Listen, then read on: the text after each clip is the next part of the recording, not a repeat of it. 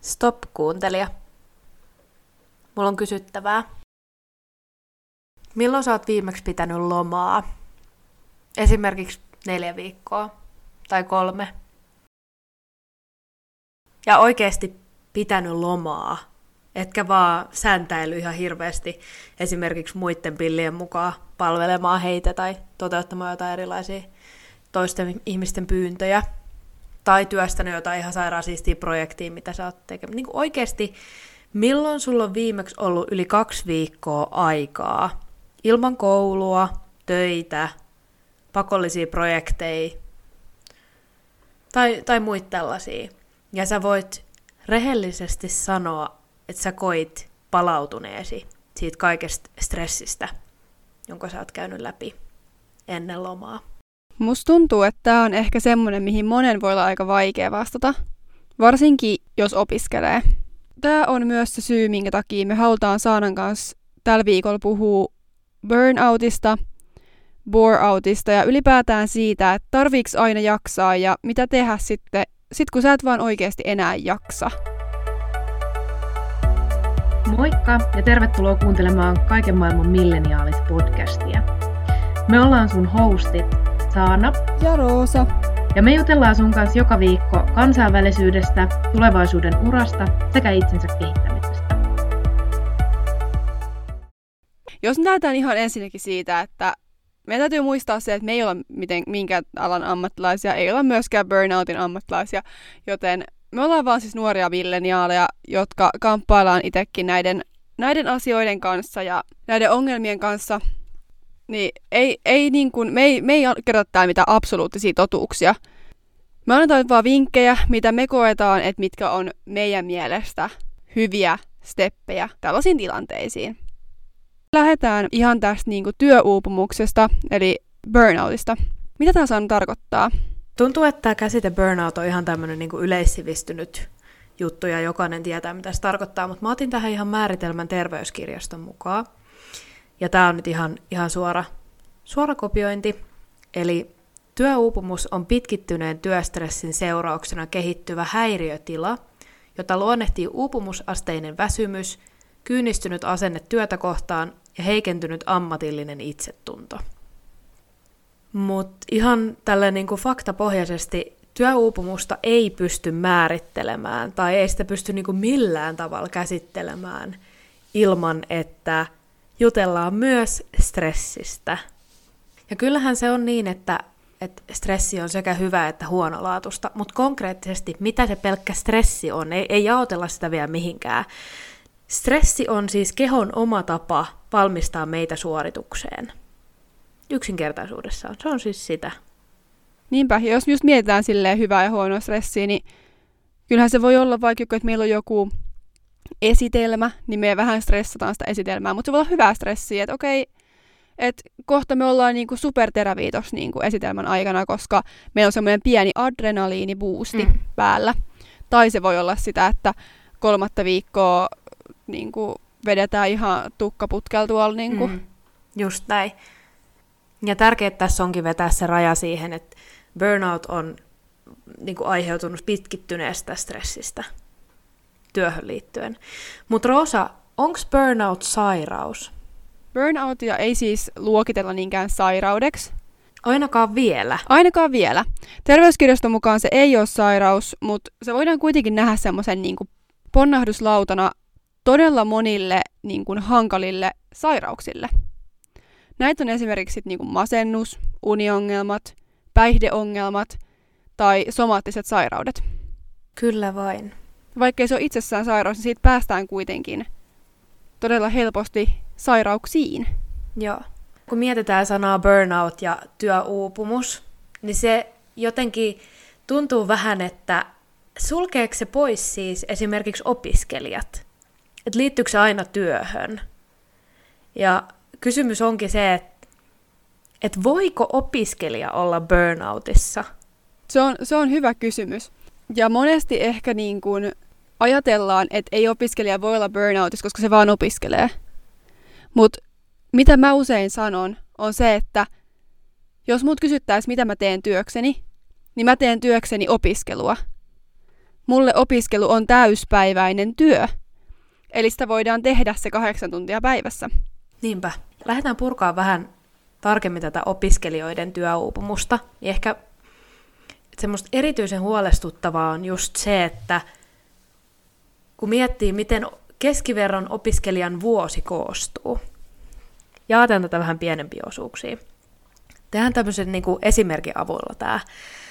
Eli lukuvuosi alkaa syyskuussa, päättyy about toukokuuhun, riippuu nyt vähän missä korkeakoulussa opiskeleekin. Tämän jälkeen sitten opiskelija totta kai iloitsee siitä, että hän sai semmoisen ihan kivan kesätyön, jossa hän hyvin todennäköisesti tekee ihan hullulailla töitä, ja tarkoituksena on kerätä ihan niin semmoinen kunnon pottirahaa. Niinpä, koska se 250 euroa opintotukea kuukaudessa, se ei kauheasti lämmitä sitä taskun pohjaa siellä. Et... Se, se siis, tää oli mulla ainakin ihan sellainen henkireikä, että et mua oikeasti ärsytti, mua otti ihan päähän, päähän se tosi paljon, että mulla ei ikinä ollut rahaa jossain vaiheessa opintoja ylipäätään niin opiskelijana. Mm. Ja usein mäkin just tein ihan hulluna töitä, jot, ihan vaan sen takia kesäsin, jotta mulla niinku, mulla ei niinku kerta kaikkiaan kesällä sit tarvisi olla ihan niin köyhä, ja mulla olisi kerrankin varaa sellaisiin juttuihin, mitä sellaiset mun ystävät tekee arjessaan jo nyt, jotka on jo työelämässä. Niinpä. Joo, siis mulla oli yhdessä vaiheessa kans opinnoissa sellainen ö, aika, kun mä opiskelin lastentarhaopettajaksi, että mulla ei ollut työtä ö, niin kuin opintojen ohella. Mm. Ja Tosi harvinaista. Se oli oikeasti ihan hirveetä.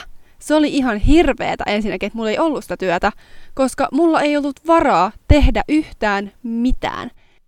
Tämä on tosi surullinen tilanne ja, ja tämä on tosi yleistä. Näinhän se menee, jos se ei tee töitä ja jos se vaikka nostaa opintolainaa tai muuta.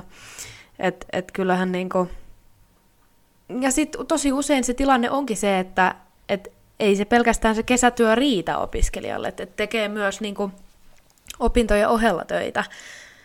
Mutta mut millaista, Roosa, millaista työtä yleensä opiskelijat tekee sitten opintojen ohella? Niin, no jos me mietitään opiskelijaa, joka on vaikka vasta aloittanut opinnot, niin yleensä sun pätevyys ei vielä riitä siihen, että sä voisit tehdä sitä sun niin kuin, tavallaan tulevaa ammattias edes niin kuin minkälaisena harjoittelijana.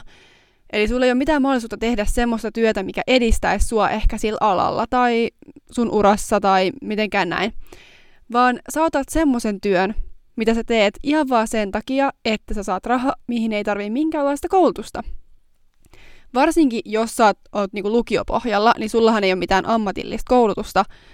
Jos sä Saana nyt lähtisit kaupan kassalle, niin millainen, olisiko sulla kovinkin suuri intohimo lähteä sinne vai mikä fiilis sulla lähteä kaupan kassalle esimerkiksi nyt töihin opintojen ohella? Siis mä jossain vaiheessa kyllä tein tein just kaupan kassalla töitä opintojen ohella. että mä voin ehkä kertoa siitä kokemuksesta nähden. Mä olin ihan hirveän kiitollinen siitä mahdollisuudesta, että mulla oli, mulla tuli niinku tietyn verran vähän semmoista ekstra rahaa ynnä muuta, mutta tota, mä ihmettelin tosi paljon sitä kokemusta, kun mua, mua otti niin paljon päähän mennä töihin. Siis niin paljon. Ja mä ajattelin, että et, et kun tässä ei ole mitään järkeä, että kun mut voi korvata ihan kuka tahansa. Tai että mä en pysty näyttämään niin kuin millään tasolla sitä, että mä oon jotenkin erityinen tai, tai että mä osaan tämän jotenkin paremmin.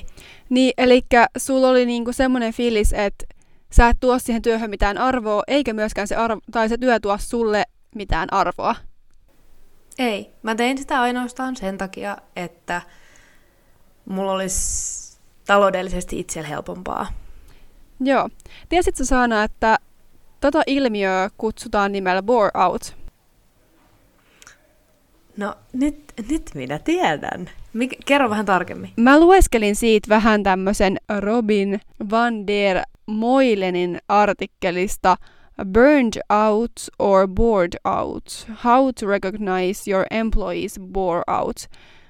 Mutta tosiaan uh, bore out on ilmiö, jossa sanotaan, että lepo ei enää autakaan. Koska tässä ei ole kyse siitä, että sä tekisit liian paljon, vaan bore-outissa tavallaan se pointti onkin siinä, että sä teet asiaa, mikä ei ole millään tasolla sun intohimo, ja se ei sytytä minkäänlaista paloa sun sisällä.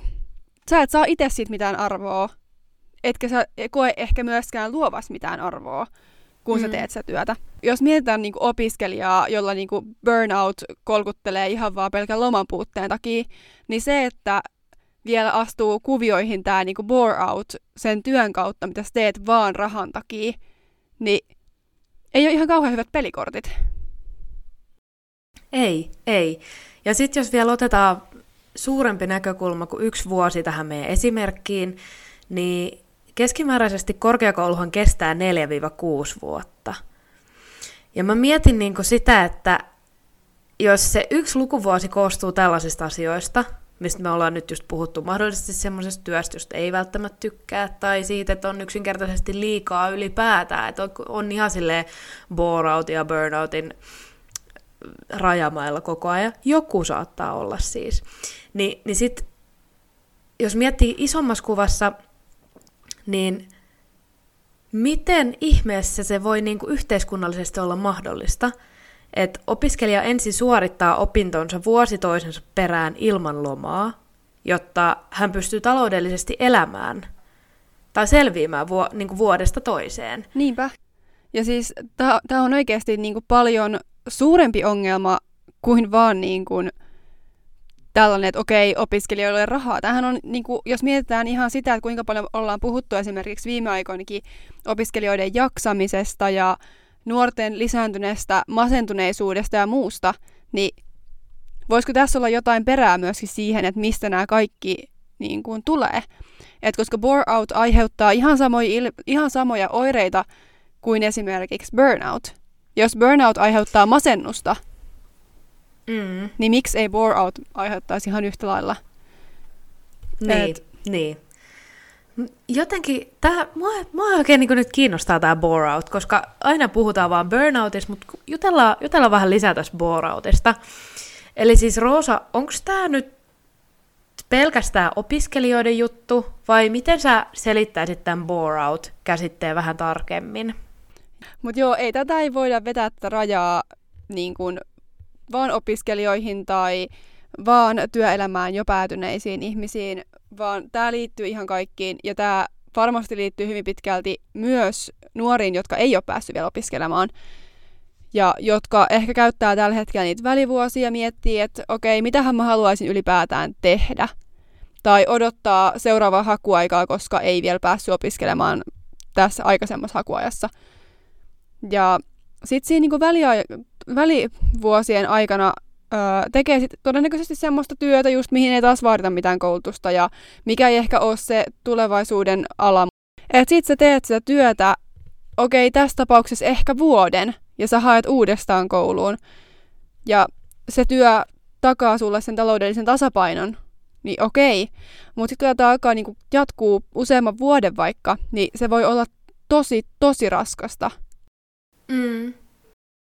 Jutellaan Roosa ihan silleen rehellisesti hetki siitä, että mä haluan kysyä sulta, että koeksä, koeksä pystyväs siihen, että sulla on sinua ruokkiva, uraorientoitunut ura, elämä, työelämä tulevaisuudessa, ja koeksä selviytyvästi siitä ilman burnouttia tai boreouttia?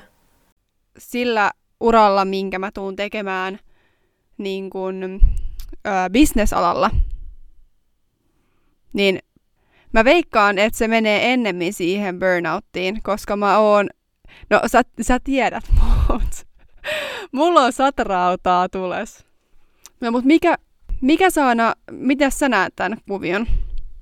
Tavallaan mä haluaisin olla silleen, että ei, mä, mä siis osaan ajatella tästä asiasta niin, niin hienosti, että en varmasti ole ikinä burnoutissa, mutta siltikään mä en usko siihen, koska eihän sitä nyt voi ikinä tietää.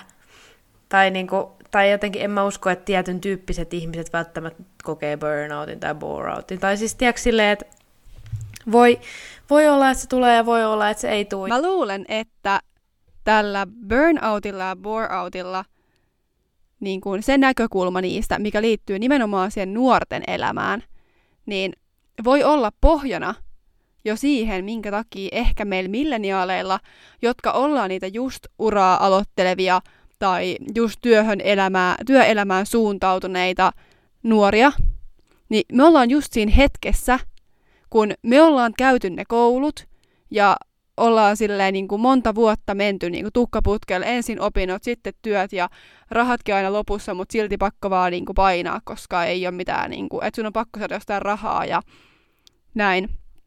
Niin, että voi, tässä voisi olla joku niin kuin pohja tavallaan tässä reseptissä jo, mikä niin kuin on luotu siinä opintojen aikana sille, että minkä takia milleniaaleilla on niin negatiivinen näkökulma työelämään. Ja semmoiseen oikein niin kuin perinteiseen niin kuin työelämään. Joo, toi on ihan sairaan hyvä pointti. Ja me katsottiinkin tätä jaksoa pohjustaessa tämmöisen äh, Eeva Kolun äh, haastattelu Yleltä. Hän on kirjoittanut tämmöisen kirjan kuin Korkeintaan vähän väsynyt. Ja siinä haastattelussa hän sanookin siitä, että vähän niin kuin asiasisältönä, että milleniaalit on, on tällainen burnout-sukupolvi. Ja tota, en malta ottaa, että pääsen lukemaan sen kirjan itsekin, itsekin, kun se haastattelukin oli niin valtavan hyvä. Mutta tota, jos te kuulijatkin nyt mietitte siellä, että no onko mahdollista, että olisi työura ilman burnouttia tai boreouttia, niin me ollaankin Roosan kanssa kerätä tämmöinen kiva pikku paketti teille tähän nyt ää, aiheesta, aihetta tukien. Miten sit Saana, miten me päästään tästä kaikesta yli? Jos me vellotaan siellä suossa, niin meillä on on burnout ja on bore out ja kaikki muut ahdistukset, niin miten päästään tästä kaikesta? Joo. Mä kuuntelin tähän jaksoon varten tällaista kirjaa nimeltään Peak Performance, ja sen on kirjoittanut Brad Stulberg ja Steve Magnus. Mä kerron tähän alkuun tämmöisiä muutamia sairaan hyviä pointteja, mitkä pysäytti mut niinku totaalisesti tähän aiheeseen liittyen. More stress needs more rest. Täytyy hakea sitä rohkeutta levätä. Tämä on ihan tutkittu, että pienilläkin tauoilla saadaan katkaistua lineaarinen ajattelu esimerkiksi työssä tai opinnoissa. Tämän jälkeen, tämän tauon jälkeen, tiedostamaton mieli rupeaa hommiin. Ja se, että tiedostamaton mieli rupeaa hommiin, niin tämä, tämä boostaa ihan hulluna sitten taas luovuutta. Ja tämän lisäksi, mitä hyötyy tauon pitämisestä on, niin tutkimusten mukaan se lisää tehokkuutta. Eli jos mietitään vaikka nyt ei pidetä lomaa tai ajatellaan, että multitäskätään sata juttua yhtä aikaa eikä voida pitää pientä taukoa, niin tämä niinku kumoaa sen kaiken. Ja tässä kirjassa oli just, just niinku verrattu uralla menestymistä urheilusuoritukseen.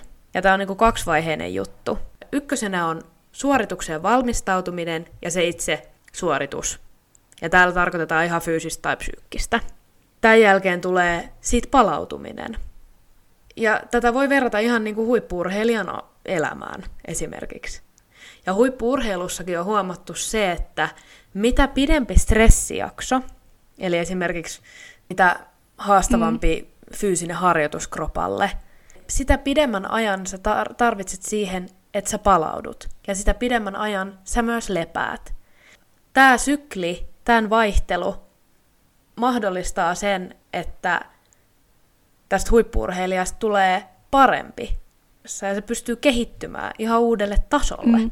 Joo, ja musta tuntuu, että usein muistetaan kyllä siinä fyysisessä suorituksessa tai urheilussa tai muussa, mutta usein ehkä unohtuu niissä pääkopan sisäisessä duunissa, eli esimerkiksi opiskelussa. Et kun sä teet kahdeksan tuntia niin kun päivässä jotain ajattelutyötä, niin sä tarvit siihen myös sen levon. Et kyllähän se on ihan yhtä lailla niinku rasittavaa ja kuormittavaa kuin se fyysinenkin suoritus. Et sun niinku aivot huutaa kahdeksan tuntia ihan raivolla, kun sä yrität oppia jotain. Niinku, ja sit mm. jos sä et lepää sen jälkeen, vaan lähetkin kavereiden kanssa vähän aprokierrokselle, niin voi olla, että, voi olla, että aika moni kaava unohtuu siinä vaiheessa. Voi hyvät yskät. Niin, ja silloin mennään niin kehityksestä niin takaspäin, mitä oltiin ennen harjoitusta. Ja siis sepä just tämä psyykkinen stressiin valmistautuminen tai psyykkinen suoritukseen valmistautuminen, niin jotenkin tuntuu vieläkin, että ollaan ihan lasten kengistä. Vaikka aina puhutaan siitä, että joo, lasten pitää, niinku, kouluikäisten pitää niinku, nukkua ja pitää levätä ja että ei saa olla liikaa läksyjä, että muuten mm-hmm. he ei mm-hmm. opi mitään. Mutta mihin se katoo, se kaikki niin kun, paasaus tosta, kun niin. ihmisestä tuleekin nuori aikuinen? Niin. Ja sitten kun astutaan oikeasti työelämään, niin. astutaan isoihin saappaisiin, niin mi- mitä sitten käy? Saana, kun tämä burnout on niinku milleniaalien tämmöinen piina ja, ja se on meidän, meidän sukupolven vitsaus, niin miten me voidaan ennaltaehkäistä tätä hommaa, että ei päädyttäisi ihan, ihan siihen pisteeseen asti. Siis mä oon tosi innoissani kertomassa näitä seuraavia juttuja. Mä oon ihan silleen, Koska... No niin, anna tulla vaan. Tää on tämän jakson tärkein juttu. Mä kokosin tämän listan äh, ton Peak Performance-kirjan ajatuksista. Tämä ei ole mikään heidän tekemä lista, vaan tämä on semmoinen, mitä mulle itse tuli mieleen, mistä he jutteli siinä. Ykkösenä pidä taukoja. Tarkoittaen siis sitä, että jos sä vaikka opiskelet tai teet töitä, niin oikeasti ymmärrä taukojen tärkeys. Sun ei tarvii lähteä mihinkään kansallispuistoon vaeltamaan. Pari minuuttia kävelyä, vaikka ihan siinä, jos sulla on vaikka iso, iso tila, missä opiskelet tai ympäri kämppää, niin se voi, se voi jo auttaa. Ja tässä oli takana just se, että tällä on tämä lineaarinen ajattelu pysähtyy, tarkoittaa, että jos sä oot vaikka pohtinut ihan sairaan kauan ratkaisua johonkin tiettyyn ongelmaan, ja sä päätätkin, että nyt on tauon aika, sä keskeytät sen, sun ää, tiedostamaton mieli rupeaa hommiin, ja sitten sä saatat sen tauon jälkeen, kun se luovuus iskee, niin sä saatat ymmärtää se ongelma, tai osaa katsoa sitä toisesta näkökulmasta. Tämän lisäksi, tämä liittyy nyt siihen palautumiseen, toinen ennaltaehkäisykeino burnouttiin, on yksinkertaisesti se, että hoida sun unirytmi kuntoon. Tämä onkin hauska, että me tullaan tähän, koska mä puhuin just tänään puhelimessa mun ystävän kanssa siitä unen tärkeydestä ja siitä, että jos et sä nuku tarpeeksi, niin et sä voi myöskään jaksaa. Se on ihan totta. Ja nyt, nyt nykyäänkin, kun katsotaan paljon erilaisia näyttöjä, jos tulee sinivaloa ja tällaista, joka niinku ihan selvästi imee sitä meidän unen laatua pois. Niin jos me nyt taas mietitään sitä huippuurheilijaa ja palautumista, mm. niin tämä unihan on meidän palautuminen siitä päivän, siitä päivän hullumyllystä, mikä on ollut. Tai päivän ylipäätään niin päivän arjesta. Ja siis täytyy ihan omakohtaisesti sanoa, että en mä ole ymmärtänyt unen tarvetta ja sitä, että mitä se oikeasti tekee. Niin kuin, kun vasta ihan siis alle vuosi sitten. Jep. Kolmas vinkki burnoutin ennaltaehkäisyyn on se, että laita sun arkirutiinit kuntoon sellaisiksi, jotka tukee sun kehitystä. Ja muista tässä nyt mole, molemmat niin osa-alueet, henkinen sekä fyysinen kehitys. Arkirutiineihin, niin niitä on ihan hirveästi vinkkejä TikTokissa ja netissä ylipäätään, Instagramissa tosi paljon ihmiset juttelee niistä nyt.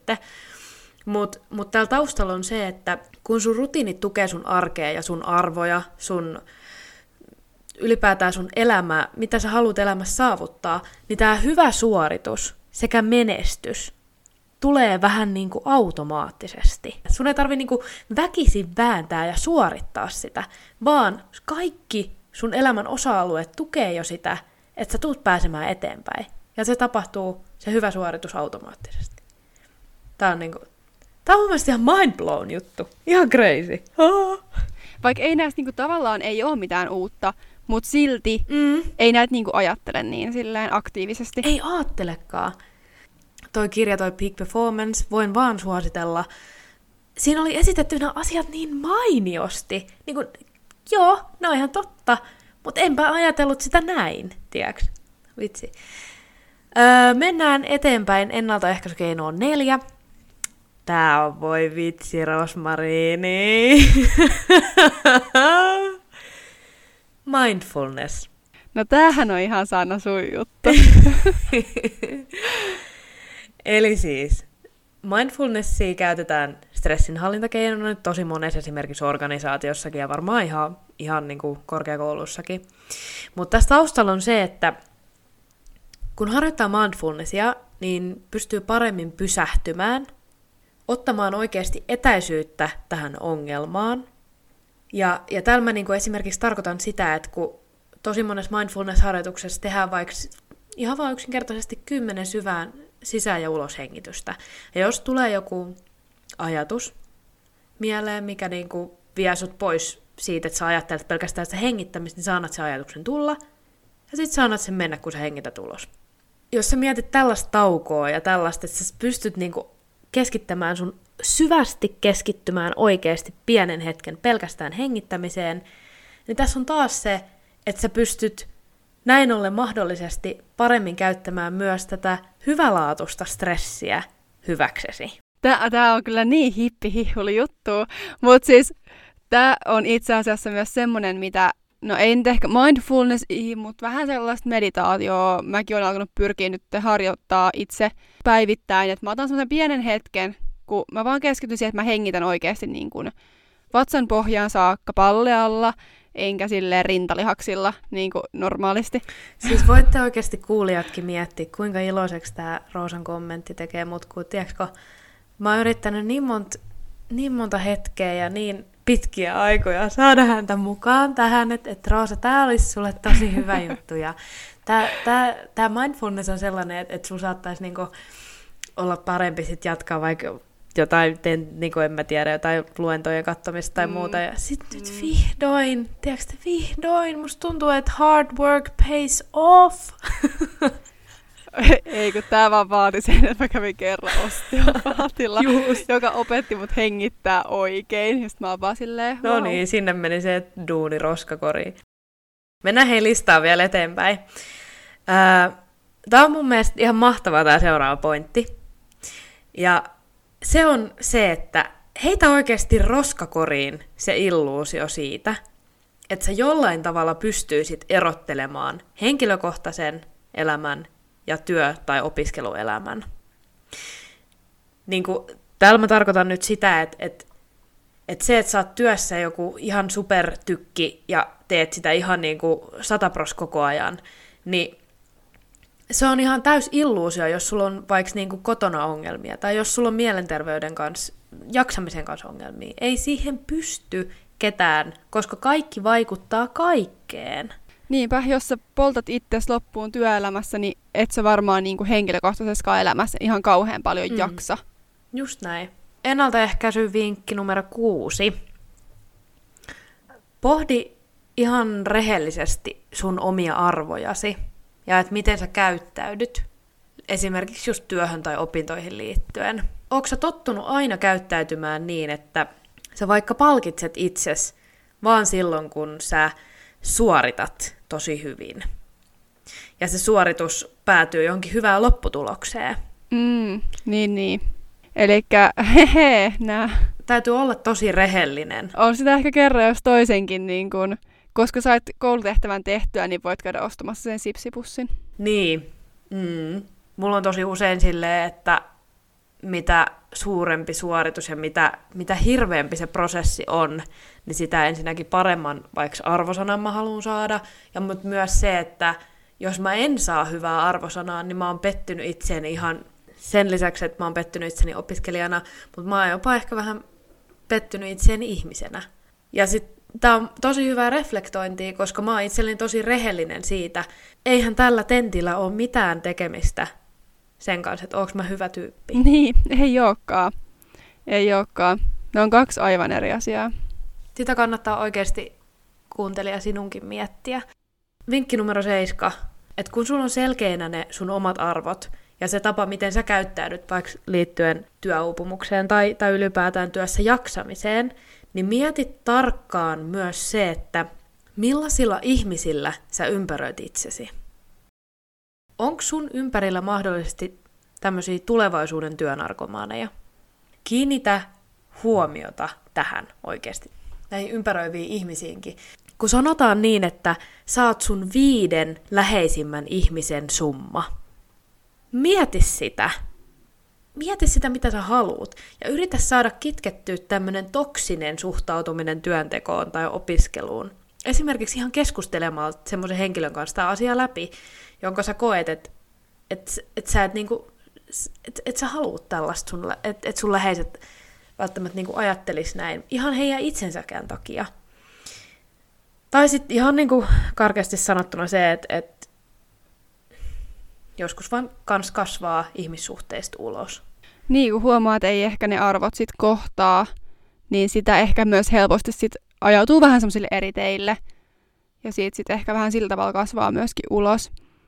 Mutta toi on oikeasti tosi hyvä pointti. Ja oikeasti jos, jos sä lähdet miettimään niitä, että ketkä on ne viisi lähimmäistä sun niin kuin ihmistä, niin se on, se on myös tosi pelottavaa miettiä, että okei, nämä on ne viisi lähintä ihmistä, ja miten ne käyttäytyy, ja miten se vaikuttaa Niinpä. muuhun. Se on, se on ihan tosi Niinpä. pelottava ajatus. Ja sitten jos sä käännät sen niin, että jos itse on yhtään semmoinen suorituskeskeinen ja tosi ankara itselleen ja näin, ja ajattelee, että no eihän tämä vaikuta kehenkään muuhun kuin minuun, niin samaan aikaan se voi kääntää niin, että, että mietin niitä henkilöitä, joiden, joille sä oot sen viiden läheisimmän ihmisen joukossa. Niin, niin. Et sen, sen lisäksi, että tavallaan sillä toksisella suhtautumisella työhön tai opintoihin, niin sä, sä vaikutat negatiivisesti omaan suoritukseen, niin sä saatat vaikuttaa myös niiden toisten suorituksiin tai ajattelemis, niin tavallaan ajatuksiin heistä itsestään. Otetaan vielä vika ennaltaehkäisevä vinkki tähän. Kiinnitä huomiota tämmöiseen suorituskeskeiseen kulttuuriin. Milloin sä huomaat, että tällaista on? Tämmöinen johdatteleva kysymys on tähän esimerkiksi se, että onko sulla mahdollisesti jotain läheisiä kavereita, jotka ihan tälleen nyt rumasti sanottuna kehuskelee omilla suorituksillaan. Tai ehkä hakee hyväksyntää sillä, että kuin ahkeria ne on ollut ja kuin paljon ne on saanut aikaan. Ja jos sä kuvittelet, että sä saat vaikka usein sellaisen viestin, että joku kertoo ainoastaan, mitä he on saanut aikaan tietyssä ajassa, niin ihminen hän yleensä reflektoi sen niin, että no mutta et mitä mä oon saanut tällä aikaa aikaan. Ja jos se toinen kokee, että se on saanut niin paljon aikaa, että se on niin kuin mainitsemisen arvosta, niin totta kai sä rupeat miettimään, että, että ei hitsi, että miksi mä en saa. Miksi mä en saa noin paljon aikaa kuin hän. Joo, toi on kyllä, ja varsinkin niin kuin opinnoissa ton voi ehkä helposti huomata, vaikkei niillä kehuskeltaskaan niillä suorituksilla, niin se menee helposti siihen suorituskeskeisyyteen, että on pakko saada se hyvä arvosana. Niinpä tämä nyt voi olla, että vähän semmoinen, siis kyllähän suori, suorituskeskeisyys, kyllä mä uskon siihen, että, että se on jollain tasalla, tasolla hyväkin juttu. Se saa ihmisen eteenpäin ja näin, mutta et ei, ei, ei menestyksen takana ole pelkästään se, että sä joka päivä teet jotain asiaa hammasta purren. Ei se vaan mene niin. Nyt kun ollaan hei juteltu Roosa noista burnoutin ennaltaehkäisemisvinkkeistä, niin kuitenkin voi olla hyvinkin mahdollista, että milleniaaleina nyt erityisesti meille tulee jossain vaiheessa elämään burnoutti. Ja just tämä Eva, Eva Kolu, josta juteltiin tuossa aikaisemmin, joka kirjoitti just sen kirjan tästä aiheesta, niin tota, ollaan vähän hänen näkemyksiä pohjattu tähän ylipäätään ylipääsemiseen ja burnoutissa parantumiseen. Ja, ja tärkeänä pidettiin sitä, että täytyy ymmärtää se, että burnout voi tulla ihan jokaiselle – jos päätyy semmoiseen tilanteeseen, nyt tuntuu, että okei, että nyt ei vaan niin kuin, ei enää oikeasti jaksa, että nyt tekee ihan, ihan liian paljon, niin ehkä ensimmäinen steppi voisi olla se, että miten saisi järjestetty itsellensä semmoisen pidemmän tauon sieltä töistä tai opinnoista. Ja se, että ottaa oikeasti sen tauon. Et ei se, että okei, nyt mä en mene ensi semesterinä opintoihin tai tekemään opintoja, vaan mä lähden töihin, niin se ei ole niin kuin kuitenkaan se resepti, vaan että oikeasti ottaa sitä niin kuin, taukoa ja niin kuin, lepää. Tässä kohtaa kannattaa totta kai konsultoida lääkäriä tai terapeuttia ehdottomasti, että ei näiden juttujen kai missään nimessä kuulu eikä tarvii jäädä yksin. Ja jos niin kuin, lähdetään kuitenkin siitä, että yleensä sinne töihin tai kouluun tarvitsee esimerkiksi sairaslomatodistuksen, niin et käy, käy puhumassa siitä jonkun lääkärin tai terapeutin kanssa niin, että sulle järjestyy se sairauslomatodistus ja sit pidät pidemmän tauon sieltä opinnoista tai töistä. Ja se ei ole mikään häpeä, sitä ei tarvitse niinku pohtia, että ei vitsi, että nyt onpas noloa, kun joudun olemaan poissa ja näin. Ei, vaan se on, se on vaan ja ainoastaan sun hyväksi, joten tee se, jos se, tarve, jos se vaatii sitä. Rehellistä katsomista siihen tilanteeseen, että, että, on, että mikä se todellisuus nyt on. Ja totta kai semmoisen pitkän tauon jälkeen voi olla vähän vaikeampaa palata takaisin töihin tai opintoihin. Ja tähän varmasti saa tukea just, just siltä lääkäriltä tai, tai terapeutilta. Niinpä, ja sitten voi miettiä, että mit, et mikä siinä on niinku taustalla. Että voiko siihen liittyä ehkä sitten sitä enemmänkin bore-outtia kuin burnouttia. Öö, tämän lisäksi tämä Eva Kolu, joka kirjoitti just siis tämän korkeintaan vähän väsynyt kirjan, kertoi tässä haastattelussaan siitä, että parantumistakin voi alkaa suorittaa. Täällähän niin tarkoitti sitä, että, että ihminen sitten niin päättää, että no niin, nyt mä olen täällä kotona ja nyt mä luen kaikki burnouttiin liittyvät teokset ja näin minä parannun ja näin ja näin ja näin. Jotenkin, että saa pysäytettyä sen suorittamisen kierteen, niin se olisi burnoutin tässä paranemisprosessissa tosi oleellinen juttu. Silloinhan se aika ja ajattelu keskittyy vaan suorittamaan toista asiaa. Mutta joo, ja siis pahimmassaan tapauksessa se voi mennä siihen, että tämä ihminen, joka on oikeasti ihan burnoutin partaalla tai kärsii jo burnoutista, niin saattaa alkaakin toivoa sitä, että, että sille annettaisiin potkut. Että kaikki loppuisi ja sen ei tarvitsisi mennä sinne töihin. Mm. Että joku muu tekisi sen päätöksen, että hei, sun niin. ei tarvi enää tulla tänne. Vaikka oikeasti se ihminen ei ehkä millään tasolla toivoiskaan, että saisi potkuja, koska se olisi ihan kamala tilanne. Sitten tähän jakson loppuu ihan viimeinen burnoutista ylipääsemisen askel on se, että ymmärrä se, että siitä parantumisesta ei välttämättä tule koskaan valmista. Burnoutista palautuminen saattaa kuulua sun tosi oleellisena osana ihan sun koko loppuelämääsi.